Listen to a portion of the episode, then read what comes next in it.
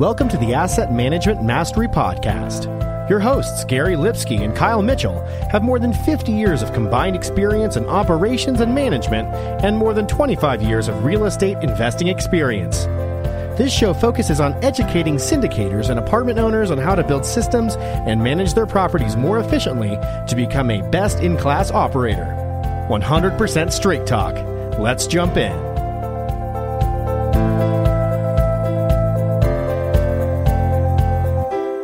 Hey everyone, welcome to the Asset Management Mastery Podcast. I'm your co-host Kyle Mitchell, also joined by Gary Lipsky. This segment is focused on educating operators, building better systems, and becoming a best-in-class operator.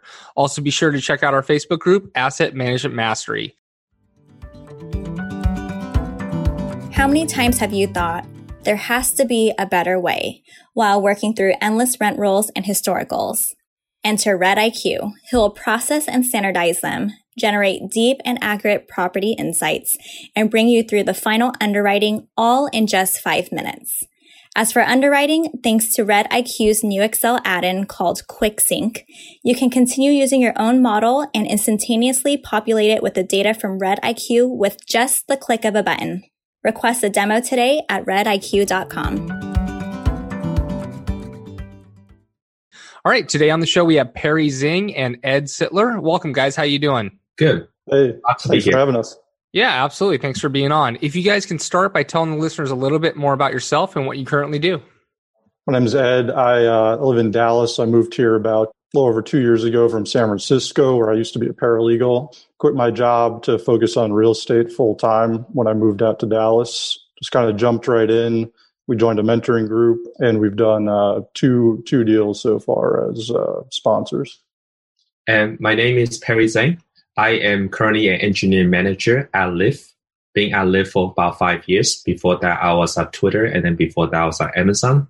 I started syndicating about two years ago, and right now I have more than a thousand doors and syndicated two deals with 580 units. Thanks for joining us today, guys. Let's talk about your $1.4 million capex budget on the 172 unit in Dallas. You know, what projects did you want to tackle first, and why? Yeah, so on that one, I mean, there was a ton of work to do. So the first two most important ones were definitely the roof, because that actually got damaged in a hailstorm, like literally a day or two after we went under contract. so that was obviously just like critical to make sure there weren't leaks and you know further damage. So that was priority number one. That was covered by an insurance claim. It was a whole a whole thing. Another story for another time. And then the probably the second biggest priority was foundation repairs because there were four buildings, probably about 20 or so units that were essentially not habitable. The the owner had rented them out probably just to get occupancy up when they were selling it. But I mean, they were like disaster. So that was basically second priority, just literally getting 20 down units online, just getting the foundation repairs done. After that, it was moving on to like a lot of the curb appeal stuff, exterior carpentry, paint, landscaping, signage, parking lot uh, resurface. Those were our, our first priorities. Nice. And so, you know, probably you had to deal with the lender. So, Perry, talk to me about working with the lender on some of these, you know, high priority items. What were the roles, uh, you know, some different players involved in this process played? Yeah, absolutely. So, Ed is boots on the ground. He helps get bids, track the progress, and does quality control. The property management company actually is the one usually going out and get the bids because we try not to do it ourselves because as soon as we do it, we, we want to manage others and influence others to do that. We also have Brandon Martinez. He helps us I get some of the capex and large bids as well. And he also helps manage some of the projects. Brandon is a big help because there were so many projects. We try to do a lot of things at once. And he had a large kind of a contact list of contractors when we're starting up. So because this is our first deal in Dallas, he was very, very helpful. Ed also works with the lender on the withdrawals. So we have a asset manager from Arbor, our lender, and that is a ongoing conversation of this is how much we've done and so on. Then we take these bids also go to Citygate, which is our property management company, the accounting team to say, hey, this is what we've done, and can you send the, the withdrawal requests? So these are kind of the players in the whole process. Nice. And Ed, talk about some of the sequencing of the projects.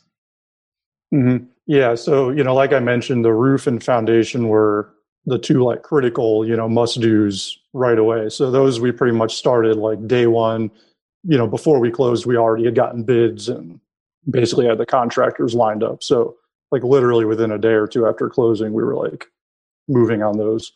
They still took longer than we expected, of course, but you know that was the priority. So in terms of sequencing, those were the first two. We did parking lot actually probably too soon because we did like restriping and everything while a bunch of this exterior work was going on. And then by the time it was all done, like you basically have to restripe again because it was all scuffed up. So that was a mistake for sure. In terms of other kind of mistakes in sequencing, I would say gate repairs was another big one that we didn't do soon enough. The previous owner had done a lot of the fencing and gating, but they never finished it. And so it was always like on our plate, you know, but we sort of kicked the can down the road on that. And then in retrospect, we realized like gates are super important, especially for like a C class property. You can get a lot of vagrants and stuff that you don't want on the property. That was a lesson for sure. You've got all this work going on. How, how do you hold your contractors accountable for the work they're doing?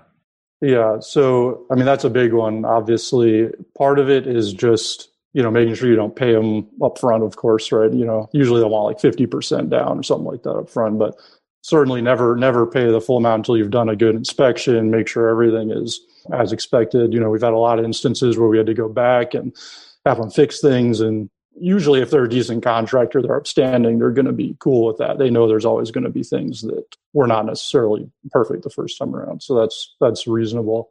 And then, you know, beyond that, sometimes you do run into a situation where you know, it is kind of a, a skeezy contractor maybe, and they just don't want to complete it. And sometimes you do have to end up, you know, eating an extra cost to to get somebody else to finish up the work. We've had that in a couple of cases. That's kind of in terms of lessons. That's another big one where sometimes it's worth paying a little more in the first place to get a better contractor than having to go back and kind of fix subpar work.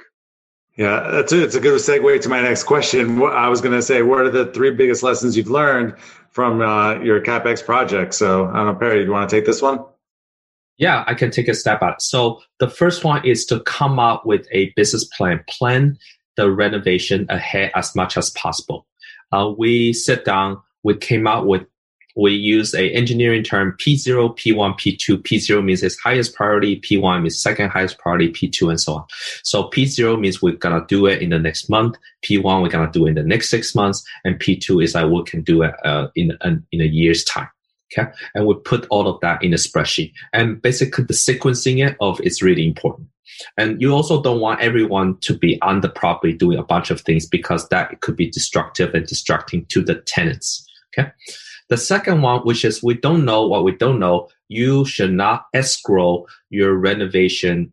Don't escrow most of your rehab budget if you can avoid it. So what that means is we assign this amount of money from a lender's perspective to do this amount of capex. If you want to change the line item, essentially you are changing the mixture of that security and the lender cannot resell that security to their investors. So what that means is if you have $100,000 to do line item X, you cannot easily change it to pivot it to do line item Y because that's essentially changing the, the composition of that security.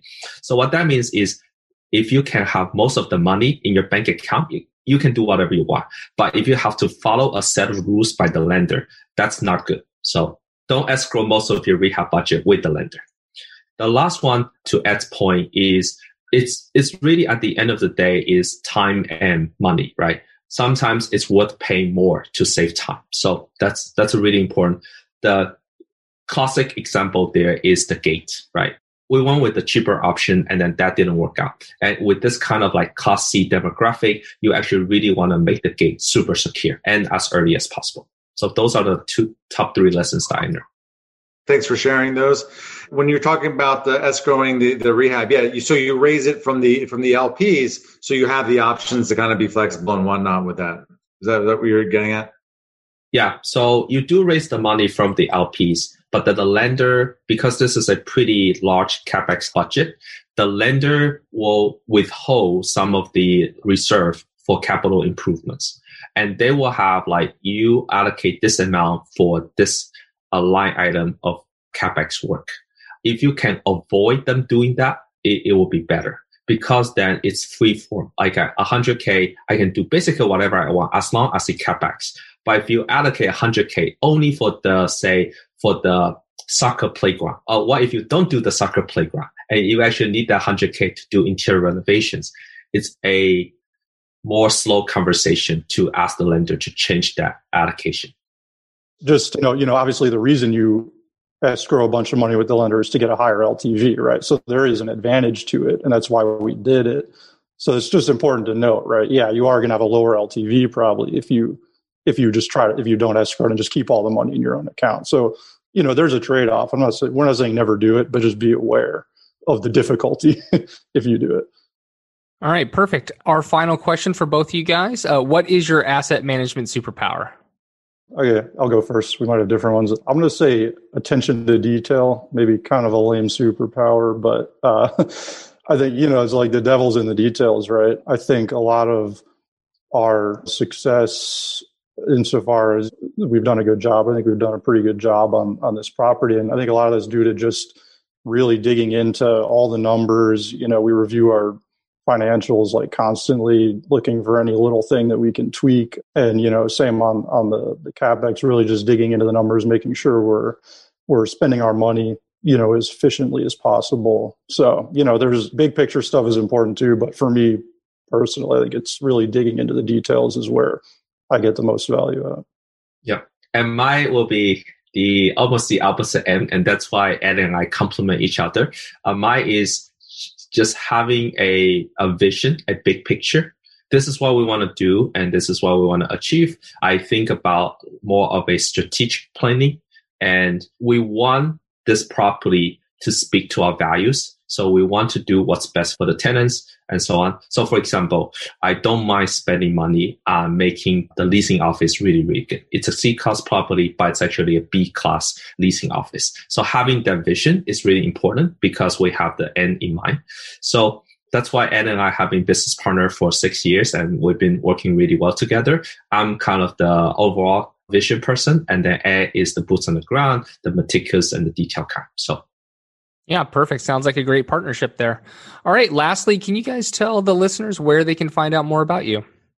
Sure. Yeah. For me, you know, I'm not big on social media. Probably just shooting me an email is usually the easiest way. That's Sittler, C S I T T L E R C at Gmail. I am on Facebook too, so you can just uh, find me on Facebook too. I'll, I'll respond to messages there as well. You can find me, Perry Zhang, on Facebook, and you can just add me on Facebook or DM me. All right, perfect. Well, everyone, thanks for listening in. I do want to tell you that we are moving this platform over to its own podcast. It has been tied to the passive income podcast, but we are now moving this over to asset management mastery in two weeks. So you can find us there. Please subscribe, like, and review, and we'll talk to you next week. Thanks for listening. If you enjoyed the show, please go to iTunes and leave a rating and written review to help us grow and reach more listeners. You can also go to the Asset Management Mastery Group on Facebook so you can reach Kyle and Gary and ask your questions that you want them to answer on the show. Subscribe too so you can get the latest episodes. Lastly, to stay updated, go to assetmanagementmastery.com and sign up for the newsletter. If you're interested in partnering with Gary and Kyle, sign up on the contact page so you can talk to them directly. Thanks again for joining us. Be sure to tune in again next week for another episode.